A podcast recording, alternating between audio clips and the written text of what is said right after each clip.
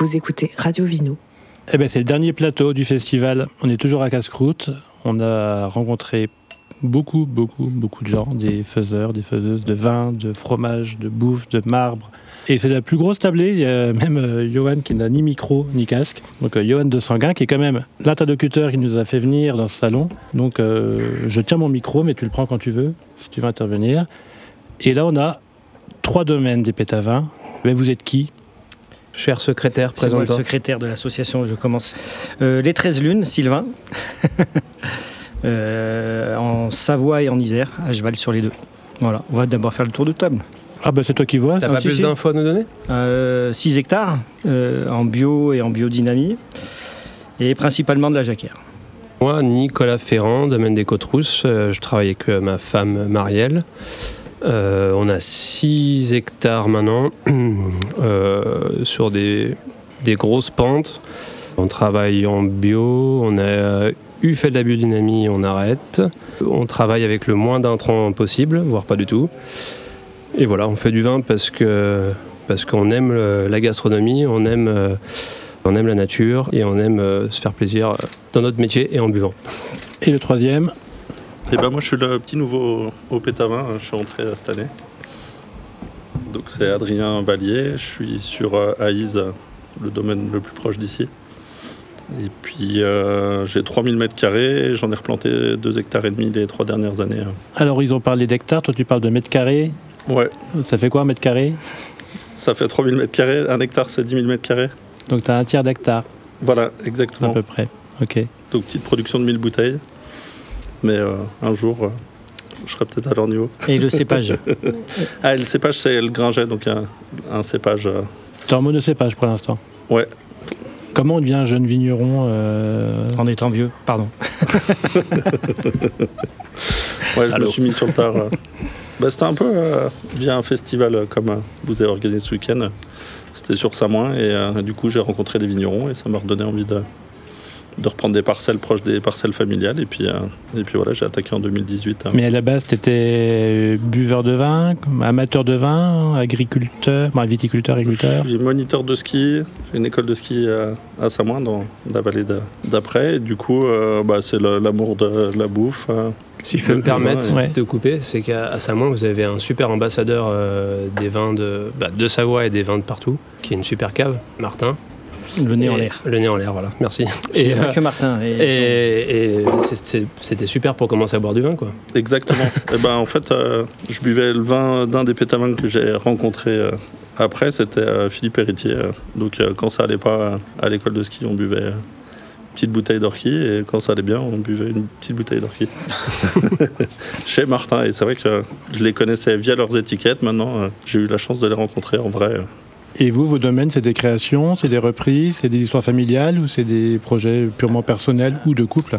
Pour ma part, les 13 lunes, c'est c'est une reprise. Je suis arrivé en 2016 euh, dans un domaine chez des gens qui partaient à la retraite. Ils me connaissaient pas, je les connaissais pas. C'était comme ça que c'est le plus facile parce qu'au moins on se rencontre et on reste pas trop longtemps ensemble. Et puis du coup, j'ai repris un peu de vendange chez eux en 2016, donc pour faire mes premières commercialisations. Et après en 2017, euh, c'était euh, tout seul comme un grand. on y va. Pour me faire bisuter, j'ai gelé à grande échelle, j'ai perdu 75% de ma récolte. Je ne m'en suis pas rendu compte au départ, je ne savais pas que ça allait être difficile. C'était l'inconscience et ça, c'était pas mal. Je crois qu'il m'arrive la même chose aujourd'hui. J'aurais moins le moral, alors que là, j'avais le moral, j'étais à fond et tout. C'était la nouveauté, on va dire. dis, Ouais, voilà. je ne je pouvais pas me rendre compte de l'impact économique euh, et puis combien de temps j'allais le traîner. En fait, c'était. euh, J'étais trop enthousiaste et trop, euh, trop perché pour me faire démoraliser par quoi que ce soit. Quoi. Tant mieux. Bah, exactement, c'était finalement une- le bon moment pour se le prendre.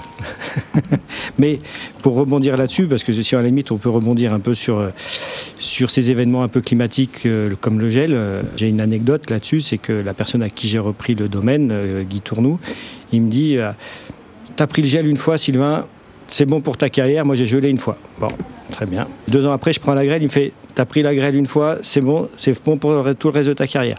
Sauf que depuis, j'ai gelé trois fois, j'ai pris la grêle euh, tous les ans. Enfin voilà, eux, ils faisaient arriver ça dans une carrière et nous, on a ça tous les ans et on, improvise avec ça et, on vinifie avec ça parce que c'est des protocoles de vinification. Quand on dit euh, on vinifie avec le minimum d'intrants ou pas d'intrants, on fait un peu comme on peut. Quand ça sort tout nickel, eh ben on est content. Mais avec les accidents climatiques, vinifier euh, avec des carences dues à la grêle, en fait des carences en azote ou des raisins un peu tout déséquilibrés euh, à cause du sec, à cause du chaud, à cause plein de choses. Euh, voilà, c'est toujours une aventure la vinification. Si tu veux rajouter quelque chose là-dessus, parce que c'est une année aussi. Ouais, ou même juste reprendre un petit peu, tu ne connais pas l'histoire de. Ouais. Alors moi, c'est une création aussi de toute pièce. À la base, euh, tout seul, petit à petit, on a repris des parcelles euh, de coopérateurs essentiellement. C'est vrai que fait, ça s'est construit par petits bouts de chandelle comme ça. Et puis j'avais la chance d'avoir la ferme familiale qu'on a transformée en cave. Parce qu'avant la Savoie, c'était vraiment polyculture. Donc euh, moi j'ai eu cet héritage-là de mes grands-parents qui avaient des vaches euh, en alpage, en montagne. Et donc on avait la chance aussi d'avoir un héritage, euh, on va dire, foncier bâtiment, parce que chez nous c'est quand même relativement cher. Et on a transformé ça, et petit à petit, voilà, on a récupéré des parcelles, planté. Puis ma femme m'a rejoint sur le projet. Et voilà, bah, c'est vrai que c'est pareil maintenant quand je me retourne sur le projet, quand j'ai commencé, j'avais moins de 30 ans. bon, maintenant j'ai deux enfants depuis. Et je me rends compte que ouais, c'est quand même beaucoup d'énergie. C'est vrai que pour ça qu'on est content aussi d'accueillir des nouveaux euh, au Pétavin, là, euh, parce qu'on a, eu, euh, a eu deux ans de, de débats si on accueillait des gens qui faisaient du négoce, pas de négoce, etc. Mais quand je vois la difficulté de s'installer, de trouver du terrain, de commencer, etc., voilà, on est content de, s'ouvrir et d'accueillir des jeunes, parce qu'il faut, faut, les épauler, parce que c'est pas évident. Mais voilà, au début, c'est vrai qu'on a, on a cette fougue on est à fond, quoi. Puis on a de l'énergie à fond. Puis nous, chaque année, on accueille, enfin, on essaye d'accueillir des, gens qui veulent s'installer, à bosser chez nous. Ça nous remet un petit coup de pied euh, au derrière pour se rappeler ce que c'était les débuts. Faut jamais oublier. Après, pour rebondir sur le climat, ben, vu qu'on est en, culture de coteaux, normalement, on n'est pas censé geler parce qu'en fait, on a la chaleur qui monte sur les coteaux. Mais j'ai eu la même histoire, euh, un de mes propriétaires qui m'a dit euh, Tu verras, ça gèle jamais. J'ai gelé l'année dernière. Puis euh, bah, la grêle, euh, pareil, c'était pas un secteur à grêle, mais bon, on l'a prise euh, deux fois cette année, une fois l'année dernière. Cette année, on s'en sort pas trop mal, mais voilà, le sec, c'est vrai que c'est pas si vieux que ça qu'on se soit installé. C'est 2014 notre premier millésime. On se disait, en fait, ouais, on a la fraîcheur de montagne, on a la fraîcheur des nuits et tout, et on pensait pas souffrir du sec. Je m'en souviens quand les clients disaient, ouais, bah nous, le réchauffement climatique, ça peut-être pas trop, un peu inconsciemment, mais en fait, je pense qu'on va, on va morfler quand même, parce qu'en fait, on est des climats quand même finalement assez violent, quoi. Donc euh, orage, euh, en fait, on prend tout un peu puissance 10, euh, les effets de montagne, etc. Et, et cet été, pour la première fois, j'ai vraiment, vraiment, vraiment stressé du sec, quoi. Donc ça, c'est une nouvelle tendance. Et on a des, effectivement des raisins différents à vinifier. Moi, je j'irais plutôt dans le sens qu'il faut apprendre, continuer à apprendre, et ça, c'est ce qu'on aime. Et puis des fois, ben, on se prend des branlets, quoi. Hein. voilà. Moi, cette année, j'ai deux cuves qui sont parties en volatile parce que je suis allé jusqu'au bout de ce que je pouvais faire. Euh, mais moi, je suis persuadé que plus on prend de risques, plus on va arriver à faire des. Moi, les vins qui me donnent le plus d'émotion, c'est ceux-là, quoi. Voilà, pour répondre. Euh. Ton rapport à, à ce millésime, par exemple? Bah 2022, c'est vrai qu'on a eu le, sexe qui est un peu, euh, nous, encore plus que vous. parce que c'est vrai qu'on a quand même pas mal de précipitations, parce qu'on est proche de Chamonix avec les préales. C'est la première année où, où je stressais bien.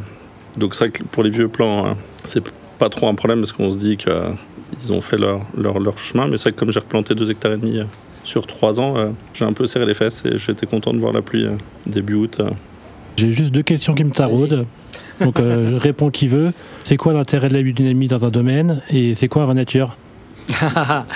Je vais faire le vrai homme politique. Je vais, je vais répondre à côté de la question d'abord. juste pour recadrer l'association, parce qu'on est l'association des pétamins, et ce qui nous regroupe d'abord, c'est l'agriculture biologique. Donc ça, c'est un peu la base pour rentrer dans l'association et c'est ce qui nous bouge. La biodynamie, euh, c'est un mouvement euh, avec beaucoup de branches, donc c'est un peu compliqué. Elle va de, l'observation intelligente en passant par l'école de purement Steiner avec euh, plein d'autres choses. Il y en a qui sont très perchés, il y en a qui sont dans le ciel, il y en a qui... Mais pour ma part, la biodynamie, c'est déjà c'est, le respect de son sol et, et, toujours améliorer son sol et avoir un respect du vivant et observer le vivant pour faire mieux. Voilà, et un vin nature, c'est un grand sujet. un vin nature, c'est un vin qui peut, sur un processus naturel de fermentation, aller au bout et être mis en bouteille tel qu'il est. Et on va tout faire pour l'accompagner comme ça. Mais pour pouvoir faire un vin comme ça, il faut avoir réussir les 11 mois d'agriculture qui nous précèdent. Et de toute façon, pour réussir un vin, c'est déjà réussir nos, nos un an d'agriculture. Et après, euh, après on fait, si c'est trop difficile, on fait un peu comme on peut.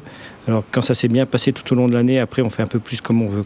Voilà. Tout le monde est d'accord tu vas, tu vas, passer présidente, tu parles bien. non, moi je suis assez d'accord, sauf que sur les 11 mois, je rajouterais euh, plus que 11 mois, c'est une carrière. Quoi. Enfin, le, euh, moi, cette année, c'est la jacquère qui fermente mal. C'est le cépage auquel on a hyper confiance, qui a jamais de problème. Cette année, il y a des problèmes. On découvre ça. D'habitude, c'est la roussette qui fermente mal. Cette année, ça fait remonter bien. Je m'en souviens qu'on m'avait dit au début, il faut 10 ans pour comprendre son terroir. Hmm, je vais approcher les 10 ans et pas sûr d'avoir tout compris quand même. Euh, non, je pense que c'est du temps, c'est de l'observation. Euh, le vin nature, c'est essentiellement la vigne mais clairement quoi. Et après en cave, c'est, je m'en souviens aussi qu'on m'avait dit une fois, euh, c'est un peu comme euh, en cuisine quand tu cuisines à feu doux. En fait, moi mon travail, c'est comme ma grand-mère qui faisait des choses au court bouillon. Je regarde ça déborde pas, que ça brûle pas, que ça prenne pas au fond. Et éventuellement, en ultime ultime recours, parce qu'il y a l'économique derrière, on va faire quelque chose. Mais si on peut rien faire, c'est là qu'on, enfin prend plaisir quoi, parce que parce qu'on vinifie notre terroir quoi. Enfin, c'est ça que et après, sur la biodynamie, euh, personnellement, euh, j'ai été certifié, j'ai arrêté pour des raisons de démarche de, qui ne me plaisaient pas trop euh, par rapport aux, certifications. Et aussi, je l'ai fait parce qu'en fait, les premiers vins qui m'ont mis des émotions quand j'étais de l'autre côté, que je buvais du vin, c'est les vins en. Puis petit à petit dans mon cheminement, j'ai compris que c'était pas que ça en fait, qu'il y avait d'autres choses et que c'était pas suffisant. Et après, en termes d'agronomie dans mon démarche personnelle, ça m'a pas apporté le plus que j'attendais. Et je pense qu'il y a d'autres choses à voir. Et pour moi, la viticulture, c'est la viticulture de demain qu'il faut réfléchir, c'est-à-dire euh, euh, plus utiliser de machines, euh, plus utiliser de pétrole, essayer de se passer des intrants à la vigne au maximum. Et ça, pour moi, la biodynamie ne m'apporte pas de réponse. Quoi. Et puis après, à titre personnel, je crois à beaucoup de vibrations, beaucoup de choses, mais l'ésotérique, j'ai ma limite. Tu cultives, tu vinifies comment? Comme je peux. non, non, entre la, comment on dit, il y a, entre la réalité, euh, l'envie et on fait ce qu'on peut. Bah, vous faites ce que vous pouvez, je pense. Et... Non, mais il y a des années euh, plus faciles que, que d'autres. Enfin, c'est vrai que quand tu attaques la saison, euh, enfin, j'aimais bien la qualité, la, la naïveté que tu as au départ de rattaquer une activité. Donc, mm. quand tu as 44 ans comme moi et que tu viens de recommencer une, carrière, entre guillemets. Enfin, je trouve que c'est une qualité euh, qui est géniale. Mais c'est vrai que chaque année est différente. Et euh, bah, c'est vrai que cette année, c'était chouette parce que tu rentres des beaux raisins. Euh, l'année dernière, il était moins beau, mais le, vin peut être quand même bon sans faire plein de choses. Et puis, bah, des fois, il est magnifique. Et puis, tu des, petits aléas. tu sais pas pourquoi en cuverie, ça se passe pas comme tu voulais parce que tu dis, putain, c'est chouette, j'ai les degrés qu'il faut. puis, ça fait pas comme, comme tu veux. Mais pour l'instant, que ça dure. Nous, on va reprendre la route. Vous avez amené euh, trois bouteilles. On sera en train, donc on peut en profiter encore un petit peu. On goûte quoi On boit quoi C'est quoi vos, instants que vous nous avez apportés et vos, émotions dans, en bouteille? Alors, euh, déjà, je vais remettre le contexte. Donc, on est ici à Chamonix, on représente l'association et on a amené une cuvée par vigneron. Parce que si tout le monde amène toutes ces cuvées, euh, ça fait 24 vignerons fois 7, 8, il y en a même des fois 15 cuvées. Donc ça fait un, peu beaucoup. Donc là, on a amené seulement un vin. Est-ce que c'est celui qu'on a envie de présenter ou celui qui nous reste euh, à chacun fait un peu comme il peut? Je vais commencer par présenter le mien. Pour ma part, c'est celui que je défends toujours. C'est le plus difficile à commercialiser. C'est euh, l'abîme, c'est un 100% jacquère. C'est un peu le commercialement celui que, quand les gens connaissent le vin de Savoie, c'est celui que, que les gens évitent. Voilà, en disant oh là, c'est un abîme, ça va faire mal. Donc généralement, ils vont plutôt vers un apromont, vers une altesse, euh, vers une mondeuse, vers... mais jamais sur un abîme. Et c'est un terroir, euh, le terroir d'origine, c'est un terroir de montagne. Et c'est voilà, c'est là où est ma cave. Et je trouve que ça fait des, des jacquères franches, simples. Ça goûte vraiment le caillou. Euh, voilà, je me, je me crois en été. Je retrouve des choses un peu séchantes comme ça, et avec cette falaise qui est juste au-dessus et qui fait vraiment des gros refroidissements et qui fait des Laurent trucs froids. Enfin, voilà, pour l'abîme, euh, voilà, le vin que, que j'ai présenté euh, moi pour, euh, pour aujourd'hui. Et donc, il correspond à, euh, Un à terroir. cette réalité de voilà, cette Ah, année. De maintenant. Euh, c'était 2021, donc c'était une année froide et pluvieuse. 2021, finalement, on a fait des jolis blancs. Sur les rouges, on a fait, ça a fait des rouges sympas, mais c'était, je trouve que pour les blancs, ça leur a vraiment réussi, notamment l'altesse. Ça fait des super altesses. Finalement, on se dit que ben, c'est peut-être un cépage qui supporte pas le réchauffement climatique. Elle aime bien les années froides. Je pense que cette année, ça va être un peu plus, un peu plus plan-plan, un peu plus, voilà. Mais l'année dernière, on avait des, super blancs. Et notamment sur les cépages un peu plus aromatiques, une année un peu plus froide, ça lui va vraiment bien. Mais là, c'est de la jacquière. C'est mon dada. Moi, c'est de la jacquère aussi, tout simplement parce qu'en fait, 50% de l'encépagement de Savoie, c'est de la jacquère. Et c'est marrant parce que là, je reviens d'Alsace et quand on leur parle de jacquère, les gens ne savent pas ce que c'est. On leur dit Apromont. Ah oui, Apromont. Je dis bah oui, mais Apromont, c'est de la jacquère. Finalement, c'est l'appellation qui n'est pas non plus énormément connue, mais qui a dépassé le cépage. Mais le cépage, pour nous, c'est un cépage qui est extraordinaire parce qu'en fait, pour le coup, ça s'adapte à beaucoup de choses. Quand ça grêle, ça refait du raisin. C'est assez rustique et surtout, c'est un vrai buvard à, terroir. Quoi. Et, et ce qui est intéressant chez nous en montagne, c'est la diversité de géologie. Et euh, bah voilà, quand on goûte l'abîme de, Sylvain, euh, c'est vrai qu'on quand on a marché en montagne l'été, et puis d'un coup il y a la pluie sur le caillou, bah, c'est un peu cette odeur-là, je trouve qu'on a. Et nous, on l'a travaillé différemment sur cette cuvée-là. C'est troublant, c'est 2020, donc année beaucoup plus chaude. C'est un mois de macération. euh, Je veux bien goûter. Ouais. c'est un mois de macération. C'est de la jacquère, ça prend pas de couleur, sauf 2022, là j'ai eu de la couleur, je sais pas pourquoi. Donc ça, c'est une cuvée euh, sur laquelle on est encore en, en découverte de ce qu'on fait. On, on s'amuse. En fait, c'est tous les raisins euh, de fin de vendange qu'on fait macérer. Donc là, c'est grappe entière et ensuite c'est élevé en jarre en terre cuite pendant un an. C'est non filtré, non sulfité. Ça, ça goûte le bois après, c'est ça qui est étonnant. Ouais, c'est peut-être la rafle, ouais, c'est possible. Ouais, mais c'est marrant, c'est. euh, Sans être végétal, on dirait que pour moi, tu as presque un élevage en bois alors que tu pas un élevage en bois. Mais c'est possible, bah, c'est peut-être le côté rafleux. T'hésites pas à prendre la parole, Johan Non, tu goûtes, c'est ça Je goûte. Très bien. Et par exemple, juste pour situer, euh, moi, je connais rien en montagne, on parle en durée, de- voilà, mais par exemple, euh, vos trois domaines, c'est. Vous pouvez vous voir régulièrement ou c'est vraiment des. Vous êtes à l'autre bout d'une vallée, en haut, de l'autre côté du. Bah, de par l'asso, je voulais ajouter ça tout à l'heure, par l'association, en fait, on a. On l'a vraiment ouvert cette dernière année même, je veux dire. Et en fait, euh, c'est hyper diversifié le vin de Savoie. Donc, euh, il y a beaucoup de vallées, beaucoup d'appellations. Les gens ne comprennent d'ailleurs pas toujours grand-chose, beaucoup de cépages. Et en fait, c'est hyper éloigné du point le plus haut, on va dire. C'est presque. euh, bah, la Suisse et le lac Léman. Toi, tu es entre là et le Annecy, on va dire, enfin, proche de Chamonix. Euh, et puis ça va jusqu'à presque Grenoble, quoi. Donc, euh, pour schématiser. Et puis ça va de l'autre côté vers Albertville. Donc c'est très très étendu. Et c'est un tout petit vignoble. On a 2200 hectares, donc c'est des îlots euh, par-ci par-là. Il y a quand même le noyau dur autour de Chambéry, donc là on se voit un peu plus souvent. Et puis par l'assaut, on essaie de se voir, euh, surtout l'hiver quand on a le temps, quoi.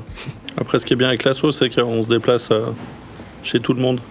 Les nouveaux reçoivent euh, des anciens, donc ça permet de voir aussi. euh, quand on est allé chez Charlotte euh, au mois de juillet, bah, on voit un, un cadre euh, fabuleux qui est différent du sien, donc ça- c'est vrai que c'est- pas mal. Et puis on discute, on, on goûte. donc ça amène à l'échange. Donc, ben, nous, on a fini et ben, vous allez commencer. Conclusion, euh, je voulais chacun. Ouais. juste, je sais pas si tu as eu le temps de préciser euh, la nature de ton cépage sur Ah ton vin. non, on n'a pas parlé. mais- Ouais. Ah oui, le Gringer. de, de Gringer, parce que c'est quand même un cépage qu'on retrouve que chez toi. Exactement, ouais. Entre Bonneville et, et Marigny, en fait, il y a, je crois, 25 hectares en tout. Un Ça ressemble à quoi Cépage Fais-nous blanc rêver. avec euh, des petites grappes euh, qui prend un peu une couleur dorée comme, euh, comme la roussette quand c'est mûr. Comme cette année, là, c'était c'était joli. Et c'est un cépage facile, c'est rustique. C'est assez rustique, ouais. Et puis, bah, traditionnellement, ça, ça se faisait en pétillant. Johan pensait boire des bulles, et puis euh, ça se fait aussi bien en bulle que- qu'en tranquille. Ça pardonne pas mal pour quelqu'un qui commence comme moi, c'est bien. et 2020, bah, c'est ma cuvée euh, un peu la plus aboutie, euh, parce que 18, j'étais euh, j'étais en maturité, j'étais à 14, hein, donc ça avait bien pris du sucre. J'avais vendangé fin septembre, et puis euh, 19 c'était plus euh, vin de Savoie, et puis 20 euh, également. Et on- j'avais vendangé euh, juste avant la neige, parce que c'est vrai que dans nos contrées, bah, à l'automne, euh, cette année, cette année, bah, c'est bien, il fait chaud. Euh. On est en t-shirt à Chamonix aujourd'hui, mais des fois euh, c'est pluvieux et bien froid, et la neige est pas loin. Eh ben, merci à tous les trois. Merci au Pétavin. Merci à Johan. Quand même, c'est grâce à toi. T'as le mot de la fin. Bah merci, merci. Non, bah merci aussi à vous d'être venus. On est content. je suis content de terminer par vous en plus parce que moi je suis d'Annecy. Je suis content de, de me dire que je vais goûter tous les vins, qu'on va passer la soirée ensemble. Merci à vous, euh, Radio Vino, d'être venu, d'avoir fait euh, autant d'interviews, d'avoir goûté autant de vin, par professionnalisme, bien sûr. Et puis, euh, j'espère qu'on pourra euh, tous se revoir euh, bientôt, euh, après ce soir, euh, à Lyon ou euh, à Chamonix ou chez vous. Bah. Merci à tout le monde. Et bien c'est fini pour euh, Casse-Croûte, pour Radio Vino, pour cette première édition qui était quand même dense.